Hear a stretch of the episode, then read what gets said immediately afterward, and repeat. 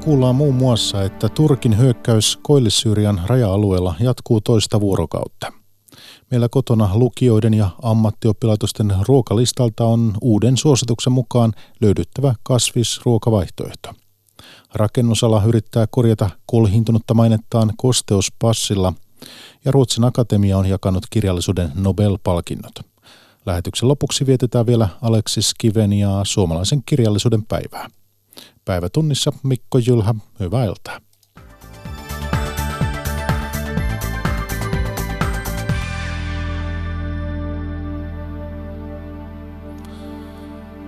Turkin joukot ovat jatkaneet keskiviikkona aloittamaansa maa- ja ilmahyökkäystä Pohjois-Syyrian kurdialueelle. Presidentti Recep Tayyip Erdogan puhui iltapäivällä Ankarassa ja sanoi Turkin armeijan etenevän suunnitelmien mukaisesti. Hän torjui tiukasti kansainvälisen arvostelun. Presidentti uhkasi päästää miljoonia pakolaisia Euroopan unionin alueelle, jos EU arvostelee Turkin operaatiota. Turkin toimien taustoista jatkavat ulkomaan toimittaja Tom Kankkonen Yleltä ja vanhempi tutkija Toni Alaranta ulkopoliittisesta instituutista. Toimittajana Hannele Muilu Ykkösaamusta. Tämä Turkin isku on tuomittu laajasti maailmalla ja Turkia kehotetaan myös keskeyttämään tämä operaatio. Mikä näiden kehotusten merkitys on presidentti Erdoganille? Se on vaikea ajatella. Erdogan on, on kohtuullisen itsevarma tässä tilanteessa. Hän, hän ilmeisesti kuvittelee ja ehkä oikeinkin kuvittelee, että esimerkiksi Eurooppa voidaan sittenkin pitää kurissa uhkailemalla näillä, näillä pakolaisilla, joita on Turkissa Syyriasta tulleita ehkä 3,6 miljoonaa sanoo Turkki, joku sanoo, että se on liiottelua, että itse asiassa vähän liiottelevat, jotta voisivat puristaa vähän lisää rahaa tällä tavalla, mutta, mutta se uhkailu, että avataan portit ja, ja päästetään näitä ihmisiä Eurooppaan saattaa rauhoittaa Euroopan arvostelua. Sinänsä esimerkiksi pääministeri Rinnehan oli kyllä aika selkeä sanainen eilen, kun hän tuomitsi tämän, että se on, se on hyvä, mutta, mutta paperi on aina paperia näissä asioissa, että, että ei se välttämättä Erdonia pysäytä. Aivan. Toni Aleranta, mihin Turkki tämänkaltaisella operaation aloituksella pyrkii? No varmaan siihen pyritään niin kuin antamaan shokki, shokkivaikutelmaa heti alkuun ja tosiaan koko tällä rintamalla ö, hyökkäämään niin, että kurdit sitten myös joutuu levittämään joukkonsa koko tälle alueelle. Ö, varmaan tässä nyt on ensin tarkoitus saada silloinpäin asemat sieltä rajan toiselta puolelta ja sitten varmaan edetä niin paljon kuin tämä heidän tavoitteensa nyt sitten on. He puhuvat tästä 30 kilometristä noin kuin syvyydeltä ja pituudeltahan tämä on nyt sitten 500 kilometriä taitaa olla. Pystytkö arvioimaan, että kuinka kauan tällainen operaatio voi jatkua? En mä osaa sitä arvioida, mutta perusnäkemys on kai se, että niin kauan kuin ei mennä suoraan kaupunkisotaan, niin Turkki on vahvoilla, mutta sit ongelmat varmaan alkaa sitten tämmöisessä lähitaisteluvaiheessa, että siihen voisi olettaa, että kurdiryhmät pystyy pistämään paljonkin kampoihin. Tom vielä operaatiosta. Tämä, joo, tämä kaupunkisota-asiahan on tässä myös ehkä kaikkein pelottavin, jos ajatellaan siviilin asemaa, koska, koska jos, jos katsoo mitä tuolla Kaakkois-Turkissa tapahtui rajalla tois, rajan toisella puolella 2015-2016, kun, kun taistelut tulivat kaupunkeihin ja PKK myös, siis Kurdistanin työväenpuolue PKK, joka taistelee tuolla Turkin puolella rajaa, niin, eh, niin toi, toi myös omalta osaltaan taistelut kaupunkeihin, niin siellähän olisi voinut ottaa valokuvia niistä, niistä alueista, joissa oli taisteltu ja sanoa, että tässä on Syyria ja tässä on tehty ilmaiskuja ja sitä ja tätä ja se olisi mennyt täydestä. Eli se on tosi, tosi vaarallista siinä vaiheessa. Tämän operaation niin kuin jatkuvuuden kannalta niin on ehkä mun mielestä kaksi asiaa, jotka on aika, aika merkittäviä. Nythän presidentti Trump on tulkittu, että hän antoi tälle vihreän valon, mutta sen jälkeen hän on myös arvostellut ja varoittanut Turkkia – hän on myös sitten toisaalta puhunut siitä, että kurdit eivät, eivät tukeneet Yhdysvaltoja Normandian maihin nousussa toisen maailmansodan aikaan, niin, niin linja on, on aika epäselvä, mutta sieltä voi yhtäkkiä putkahtaa taas joku aika kova linjaus Turkkia vastaan. Ja, ja jos, hän, jos hän hyökkää Turkin taloutta vastaan, niin se, se vaikuttaa myös, myös Erdoganiin. Ja sitten on kysymys se, että pystyvätkö kurdit nopeasti luomaan jonkun liittouman jonkinlaisen tuen tuolta Bashar al-Assadin hallinnon kautta Damaskoksesta, koska siellä takana sitten seisoisi Venäjä ja se saattaisi vähän hillitä Turkin, Turkin intoa edetä, mutta mehän, tämähän ovat kaikki tämmöistä tämmöistä spekulaatiota. Niin. Toni Alaranta, mistä kuudit voisivat saada tukea? No ei näitä vaihtoehtoja tässä tilanteessa paljon muuta ole kuin Syyrian hallinto, mutta tätä spekulaatiota on käyty nyt ainakin siitä Afrinin operaatiosta saakka. Syyrian hallinto haluaa antaa sen avun omilla ehdoillaan. Kurdiryhmät haluaa vastaanottaa sen avun omilla ehdoillaan. Ei tästä ole mihinkään yhteisymmärryksen toistaiseksi päästy. Voi olla, että tässä käy niin, että nämä neuvottelee vielä siinä vaiheessa, kun Turkin operaatio on jo menestyksellisesti viety loppuun. Mutta siis tämä on se vaihtoehto. Tässä on aika monet mun kollegat maailmalla sanonut, että jos Yhdysvallat olisi halunnut välttää tämän lopputuleman, missä tänä päivänä ollaan, niin olisi pitänyt jo aikaa sitten yksinkertaisesti ottaa lusikka kauniiseen käteen ja hieroa niitä järjestelyjä, joilla Syyrian hallinto ja kuudit olisi jollain tavalla pakotettu ottamaan yhdessä vastuu tästä, tästä tilanteesta ja, ja se, se olisi estänyt sitten Turkin hyökkäyksen. Aivan. Mikä tässä en on Venäjän, Venäjän rooli? Mun käsittääkseni Venäjä on suostuvainen jonkin muotoiseen Turkin operaation. Se niin sanotusti haluaa ymmärtää Turkin huolia PKK-kysymyksessä johonkin pisteeseen asti, mutta ei halua nähdä mitään laajamittaista jatkuvaa Turkin miehitystä Syyriassa, eikä sitä, että nämä Turkin proksitta ja apujoukot siellä vahvistuu, koska se on sitten taas Venäjän intressien vastasta Assadin hallinnon tukijana. Tom vielä kuudien mahdollisesta tuesta, saamasta tuesta. Joo, olen tässä, tässä Tonin kanssa hyvin pitkälle samaa mieltä ja, ja se on ehkä niin, että olen tavannut jonkin verran näitä, näitä siviili, siis kurdi poliitikkoja sieltä Syyriasta, eh, jotka ovat käyneet täällä ja myös olen siellä alueella käynyt, niin, niin, niin mulla oli kyllä se mielikuva, että kyllä he ymmärsivät, että, että Yhdysvallat ei ikuisesti voi suojella heitä kaikelta pahalta. Se oli, se oli heille selvä. Ja tietysti sen Afrinin operaation viime vuonna, niin, niin, niin eihän Yhdysvallat millään tavalla jarrutellut Turkkia, että se on sinänsä oli eri, eristynyt alue.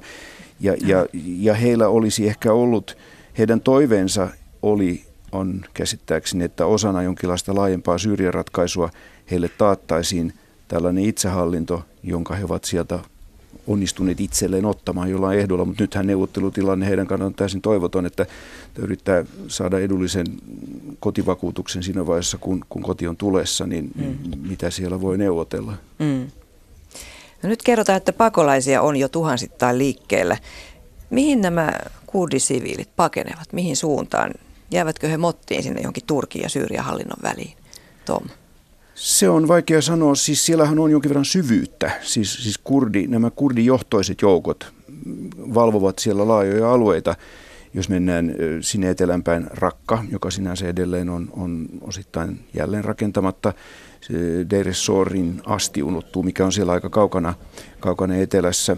Deir Sorilla on paha klangi sinänsä, koska se on se paikka, minne Osmanin valtio aikoinaan vei armenialaisia tämän niin sanotun kansanmurhan aikana tai kansanmurhan aikana, että siellä on ikäviä historiallisia muistikuvia, mutta on siellä aluetta, minne voi mennä, millaiset siis olosuhteet voi olla äärimmäisen hankalat siellä, siis se ei ole, siellä on sitten jo aavikkoa matkalla.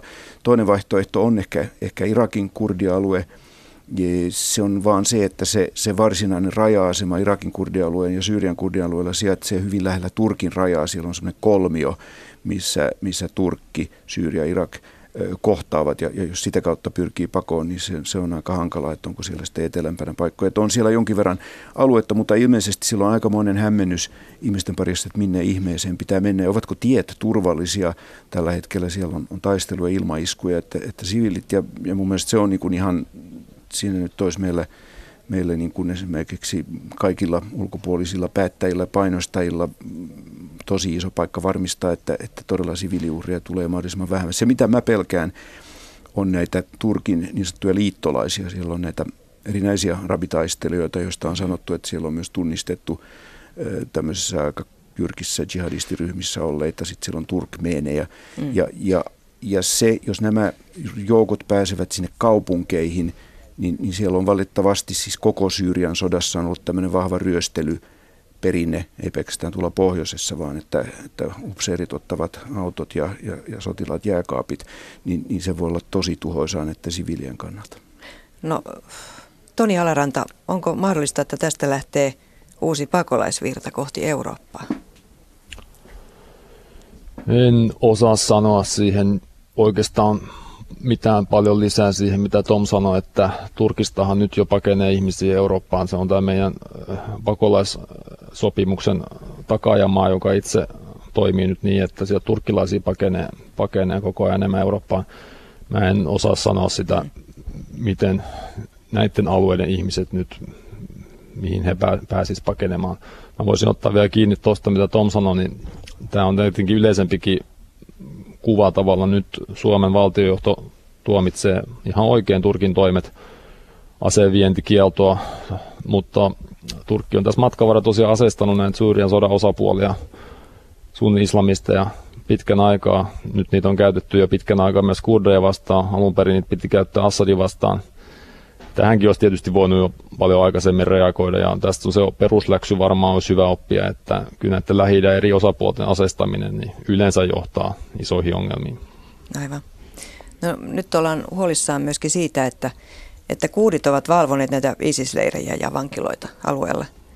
Ja nyt kuudit sitten siirtyvät sotimaan, niin jäävätkö nämä oman, oman onnensa on nojaan nämä ISIS-vangit, pääsevätkö he mahdollisesti vaikka vapaaksi sieltä ja nostamaan ISISiä uuteen nousuun? Eli vahvistuuko ISIS uudelleen, Tom? Tämä on ainakin eh, tietysti kurdien kannalta tärkeä osa mediastrategiaa huomauttaa tästä asiasta, koska, koska sehän on, on, on todellinen pelko, eikä varmastikaan peru, eh, ilman, ilman perusteluja. Näistä leireistä sen verran, että Al-Hol, joka nyt on Suomessa tietysti ollut suuren huomion kohtana, kun siellä on Suomesta lähtenyt, se on kaukana siltä alueelta, nyt Turkki nyt on pyrkimässä, tosin yleisen sekasoron sattuessa tai vallitessa, niin on mahdollista, että jotkut vielä siellä olevat ISIS-elementit, niitä ei ole kovin paljon ja vahvoja, voisivat yrittää vapauttaa ikään kuin omia sieltä leiristä. Siis siellä on monenlaisia ihmisiä alhoolissa. Ja, ja sitten on näitä vankiloita, jotka on sitten lähempänä rajaa, missä on sitten taistelijoita. Että, että se on varten otettava riski ilmeisesti. Ja Yhdysvallathan nyt kertoo, että sieltä on siirretty näitä kaikki, tätä kymmeniä, näitä ilmeisesti Joo. pahimpia pahiksia pois sieltä jonnekin. Mutta on se, on se varten ottava riski sen yleisen sekasorron vallitessa, mutta samalla tietysti kurdeilla on intressi ehkä liiotella tätä riskiä. Aivan. No tässä koko Turkin operaatiossa on kyse turvavyöhykkeestä, eli Turkin hallinto haluaa puhdistaa tämän Koillis-Syyrian kuuditaistelijoista ja siirtää tilalle sinne alueelle Turkista syyrialaispakolaisia. Miten tämä tässä nyt sitten voisi edetä, Toni Alaranta? Hmm. No se kuulostaa näin paperilta varmaan Turkin hallinnon mielestä jotenkin toimivalta suunnitelmalta. Mä en tiedä kuinka moni sieltä nyt Turkissa olevista sy- syyrialaispakolaista on, on halukkaita lähtemään. Osa saattaa olla. Nämä ei ole suurimmalle osalle heidän kotiseutujaan. Sitten tämä vaate sitten sitä, että isot määrät sivilejä nyt sitten pakenee tältä alueelta pois ja jättää omaisuutensa ja kotinsa sinne ja joku muu asettuu sinne taloksi. Tämä lähi historia on täynnä tämmöisiä erittäin katastrofaalisia väestönsiirtoja. Osa näitä Pohjois-Syyrian, Koillis-Syyrian asukkaista on niiden ihmisten jälkeläisiä, jotka Osmanivaltio pakko siirretti silloin ensimmäisen maailmansodan aikana tänne alueelle. En mä näe tässä mitään muuta kuin katastrofiainekset arvioi tänään ykkösaamussa vanhempi tutkija Toni Alaranta ulkopoliittisesta instituutista. Hänen lisäkseen haastateltavana oli ulkomaan toimittaja Tom Kankkonen Yleltä. Ja tuoreimmat tiedot aiheesta sitten verkossa yle.fi.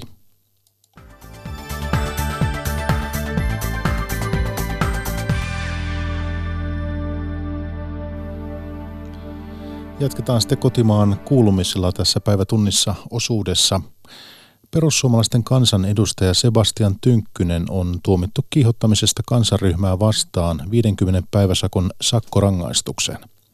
Tuomio koskee Tynkkysen Facebookissa vuonna 2016 jakamaa päivitystä, joka käsitteli islamia ja terrorismia. Kielakunnan syyttäjän mukaan Tynkkysen on täytynyt ymmärtää, että hänen kirjoittamansa päivitys on luonteelta rasistista ja panettelevaa vihapuhetta, joka kohdistuu yleisesti muslimeihin.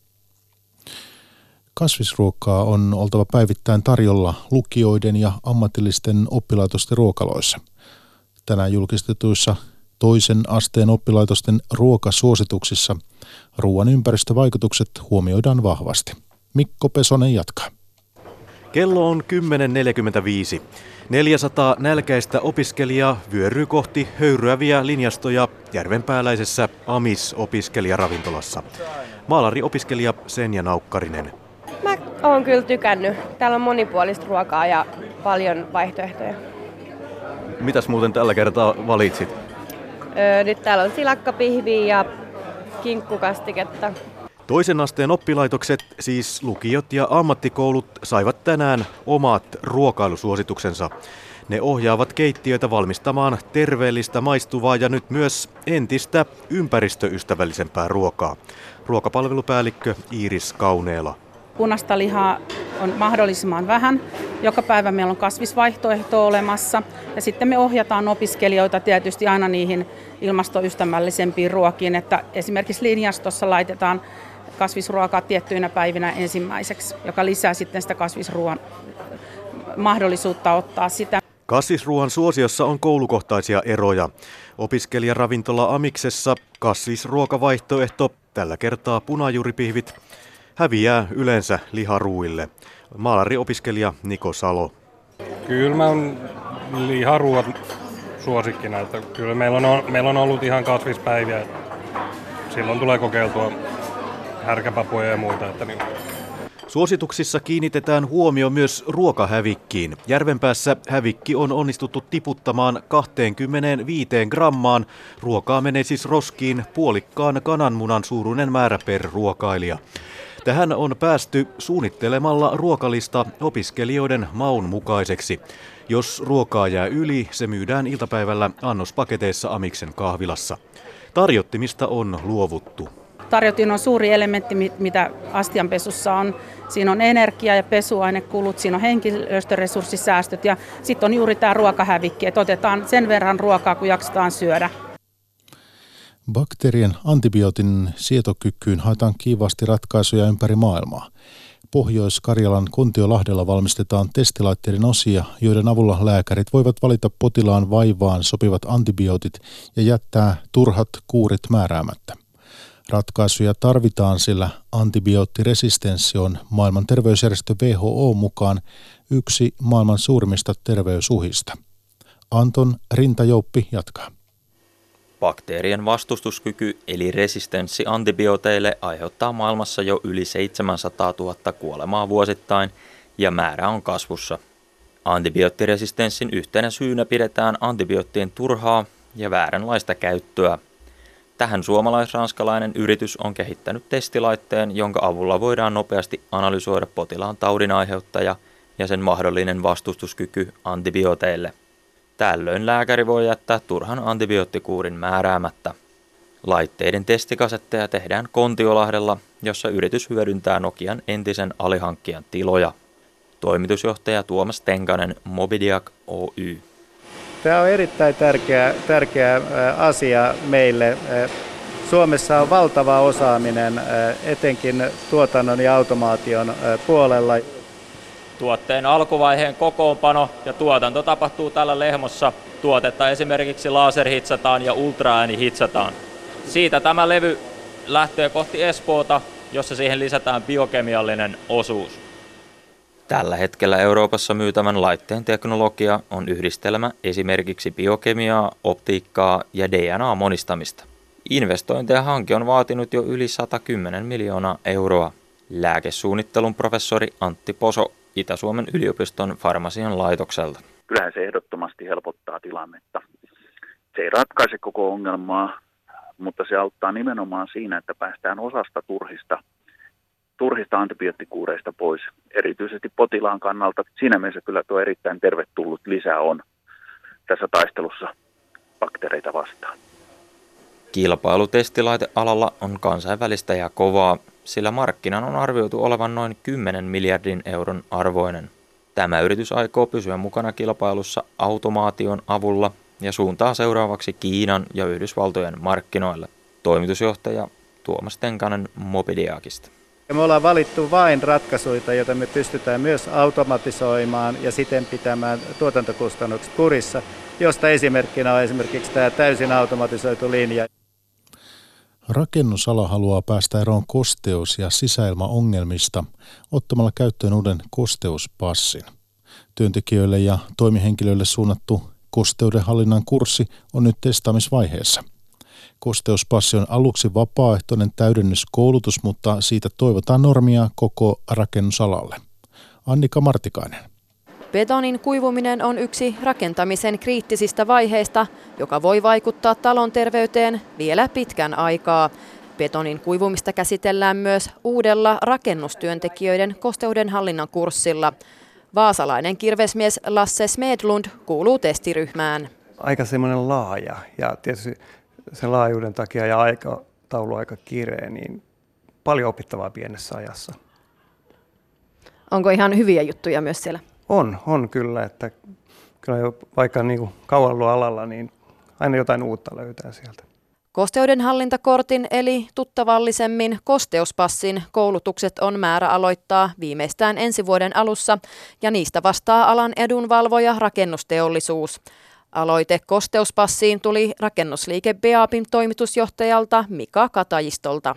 Jos puhutaan oppilaitoksista, niin meillä puhutaan kosteushallinnosta monissa, monien asioiden yhteydessä, mutta sellaista selvää kokonaisuutta meillä ei, ei ehkä ole olemassa. Ja sen terävöittäminen niin ammattityöntekijöille kuin meille toimihenkilöille on varmasti paikallaan. Kosteuspassille on tarvetta, sillä kyselyn mukaan suomalaisten luottamus rakennusalaan on laskenut sisäilmaongelmien vuoksi. Kosteudenhallinnan e-kurssi on työnantajalle vapaaehtoinen, mutta tässä vaiheessa 14 suurinta rakennusliikettä on kiinnostunut kouluttamaan työntekijänsä. Rakennusteollisuuden toimitusjohtaja Aleksi Randel. Hän kertoo siitä, kuinka tärkeänä ala näkee tämän kosteudenhallinnan ja rakennusterveyden. Ja uskon, että tämän jälkeen, kun tämä saadaan nyt sitten vuoden loppuun mennessä tämän pilotointivaiheen jälkeen käyttöön tämä koulutus, niin, niin myös kaikki muut yritykset ovat mielellään ottamassa tätä, tätä käyttöä. Ja ehkä näin laajasti koskaan ei ole sitten saatu tällaista koulutusta koko, koko alalle toteutettu. Sitten vieraillaan kuopiolaisessa koulussa, jonka oppilaat ovat päässeet mukaan kehittämään kierrättämiseen kannustavaa mobiilipeliä. Se on tarkoitus ottaa käyttöön muissakin Suomen koulussa kokeiluvaiheen jälkeen. Anna Ronkainen. Kuopiolaisen Pirtin koulun nelosluokkalaisten ympäristöopintunti poikkesi syksyisenä torstai-aamuna normaalista. Luokka on osa Ketun kierrätys mobiilipelin testijoukkoa ja nyt he pääsivät ensimmäistä kertaa testaamaan kehitysvaiheessa olevaa peliä. Jätekukon ympäristökouluttaja Anja Räisänen. Tablettilaitteella voidaan pelata sitä kouluissa, mutta siitä tulee myöskin semmoinen versio, mitä voidaan sitten pelata ihan niin kuin kännyköilläkin. Ja siinä niin kuin lajitellaan erilaisia roskia ja katsotaan, että mihinkä ne sitten menee, kun niitä lajitellaan. Ja siinä on vielä semmoinenkin ominaisuus, että pystytään niin kuin katsomaan, että minkälaisiin eri jakeisiin vaikka se roska sitten vielä jakautuu. Täältä otetaan kokemusasiantuntija. Moi. Moi. Miten peli? Miltä vaikuttaa? No, tämä niin vähän mukaan tämä auto ja sitten tota, tässä puhetekstissä menee vähän aika kauan, että sen saa sitten laitettua tonne. No tää on ainakin hyvin mielenkiintoinen tämä peli. Pitää laittaa kuten vaikka tää tähän roskikseen ja sitten se vie sen sinne kaatopaikalle. Sanoi nelosluokkalainen Anttu Keränen. Ympäristöministeriön rahoituksella kehitetty peli on tarkoitus suunnitella sellaiseksi, että kokeilun jälkeen se olisi mahdollista levittää koko Suomeen. Luokan opettaja Emilia Väänänen. Kyllä ihan varmasti käyttökelpoinen siitä tulee. Et on paljon semmoista tietoa, mikä pelin kautta on kiva opettaa, että ehkä keskittyykin paremmin sit jotkut kuuntelemaan ja lukemaan sieltä. Oppilaat itse kokivat jo testivaiheessa oppineensa uusia asioita kierrätyksestä. Viivi Suhonen. Biojätteestä voi tehdä uutta energiaa. Miksi kierrättäminen on tärkeää? Että niin ei tulisi niin paljon roskaa itsessään maailmalle. Mm, olisi parempi elää maailmassa. Ja sitten kulttuuria.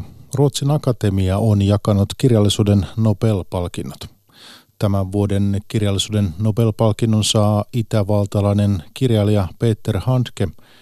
Ruotsin Akatemia jakoi myös viime vuoden kirjallisuusnobelin ja sen saa puolalainen Olka Tokarczuk. Kulttuuritoimittaja Mia Gustafsson arvioi, että akatemian valinnat olivat perinteiset. No aika tällaiset perinteiset, mitään jymyyllätystä akatemia ei tänä vuonna ainakaan järjestänyt. Hieman etukäteen uumoiltiin, että voittajat olisivat molemmat voineet olla naisia, koska tässä Nobel-palkinnon historiassa naiset ovat todellakin paitsiossa 114 voitteesta, vaan 14 on naisia. Mutta hyvät edes yksi nyt meni puolalaiselle Olka Tokartsulle. Ja se ehkä on myös yllättävää, että nämä molemmat palkinnot menivät Eurooppaan ja vielä jopa hieman sinne samalle kolkalle. Että jotenkin odotettiin, että toinen palkinto olisi ainakin mennyt sitten, jos se menee miehelle, niin olisi mennyt sitten hieman kauemmas pois Euroopasta. Tasa, tasapuolisesti niin kuin maantieteellisesti. Mm. No tämä puolalainen Olga Tokarczuk, hänellä on harvinaisen vaikea sukunimi, niin minkälainen kirjailija hän on? No hän on hyvin tällainen, miten sen sanoisi, monityylinen. Hän kirjoittaa tällaisia, on kirjoittanut historiallisia romaaneja, hieman tästä maagista realismia, mutta sitten myös ihan tällaista niin kuin thrillerityyliä. Ja hän on kotimaassaan hyvin suosittu ja pidetty kirjailija, palkittu. Tosin nykyhallitus ei tietenkään hänestä kovin pidä, mutta se mikä oli tällainen ennen ehkä hänen palkinnostaan oli se, että hän voitti Man Booker International-palkinnon ja se usein myös ennakoi mahdollista Nobel-voittoa. Ja häneltä on myös suomennettu muutamia teoksia – Entä sitten itävaltalainen Peter Handke, mitä hänestä voit kertoa? No hän on ehkä hieman tämmöinen yllättävämpi valinta. 76-vuotias Handke on tämmöinen aika ristiriitainen hahmo Itävallassakin. Hänellä on laaja tuotanto, hän on tehnyt näytelmiä, runoja, proosaa ja tietysti suuri yleisö tuntee hänet parhaiten. Hän oli käsikirjoittamassa Wim Wendersin Berliinin taivaan alla elokuvaa. Siitä hänet tunnetaan ehkä parhaiten – mutta hän on vähän tämmöinen yksinäinen susi, hyvin kärkäs, kirjoittaa tai tarttuu kärkkäästi aikamme ilmiöihin. Ja hän on, hänellä on myös ollut tällaisia hieman ristiriitaisia poliittisia mielipiteitä, jotka ovat tehneet hänestä kotimaassakin vähän ristiriitaisen hahmon. Arvioi Mia Gustafsson, häntä jututti Minna Uusi-Eskola. Tänään torstaina on vietetty Aleksis Kiven ja suomalaisen kirjallisuuden päivää. Näin päivätunnissa lopuksi kuullaan vielä, että miten menneisyys ja esimerkiksi sota näkyvät kotimaisessa kirjallisuudessa. Haastateltavana on Kirjailijaliiton puheenjohtaja Sirpa Kähkönen, joka vakuuttaa kirjasyksyn olevan meillä monipuolinen. Kähkösen mukaan Suomessa julkaistaan muun muassa loistavaa lasten ja nuorten kirjallisuutta. Sirpa Kähkönen, sinun uudessa kirjassasi Muistoruoho lomittuvat jatkosodan muistot ja Vietnam-uutiset ja olet kirjoittanut paljon ihmisistä kriiseissä. Tälläkin hetkellä maailmassa aika iso kriisi menossa. Puhutaan Turkin hyökkäyksestä Syyriaan. Mitä sota ihmiselle tekee? Kuinka monen polveen se vaikuttaa? Esimerkiksi jos puhutaan näistä sinun teoksistasi.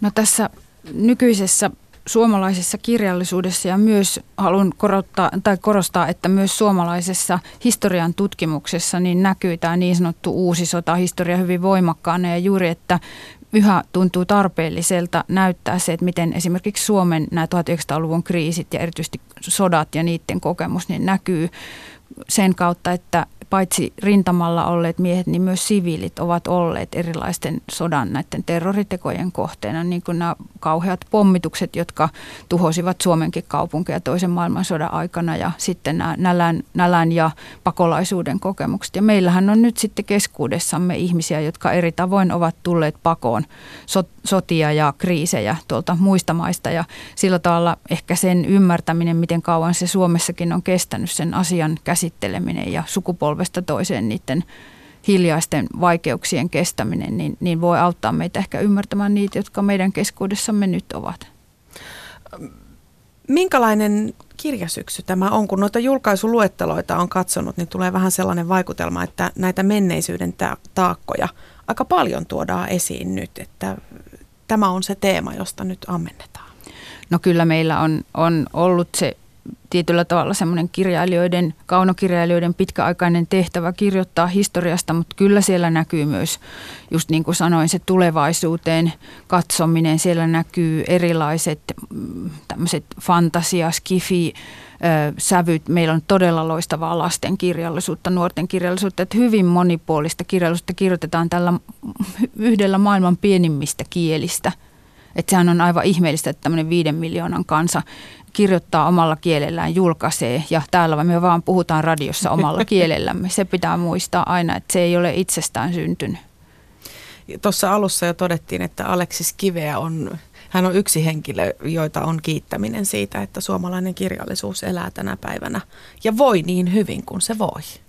Kyllä, ja tässä ihan Aleksis Kiven kohtaloa ajatellessa sitten taas sanoisin, että suomalaisten kirjailijoiden toive ehkä tässä maailmanajassa olisi se, että esimerkiksi kirjailijaeläkkeistä ja taiteilijaeläkkeistä huolehdittaisiin ja että siellä mitä on budjetissa vähän lupailtu, niin pidettäisiin myös ne lupaukset, että saataisiin nostettua sitä taiteilijaeläkkeiden määrää, että se on todellisuutta se taiteilijoiden köyhyys kyllä ja vanhan taiteilijan tilanne ei ole mikään kauhean helppo.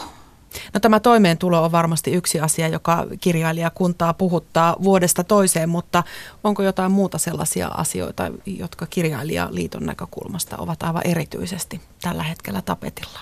No mehän olemme järjestö, joka pitää tietysti juuri huolta näistä, että kirjailijoiden ja taiteilijoiden edut näkyvät ja että niiden puolesta me tehdään työtä, mutta kyllä meillä on myös tällainen ö, aineettomampi tavoite juuri siinä, että kaikessa mitä me teemme, niin näkyy sitä äidinkielen merkityksellisyys ja lukutaidon tärkeys siinä, että, että äidinkieli ja, ja se omankielisyys ja sitten lukutaito kasvattavat vahvoja kansalaisia kansalaisyhteiskuntaa. Sanoi Kirjailijaliiton puheenjohtaja Sirpa Kähkönen. Hänet tapasi Sanna Pirkkalainen.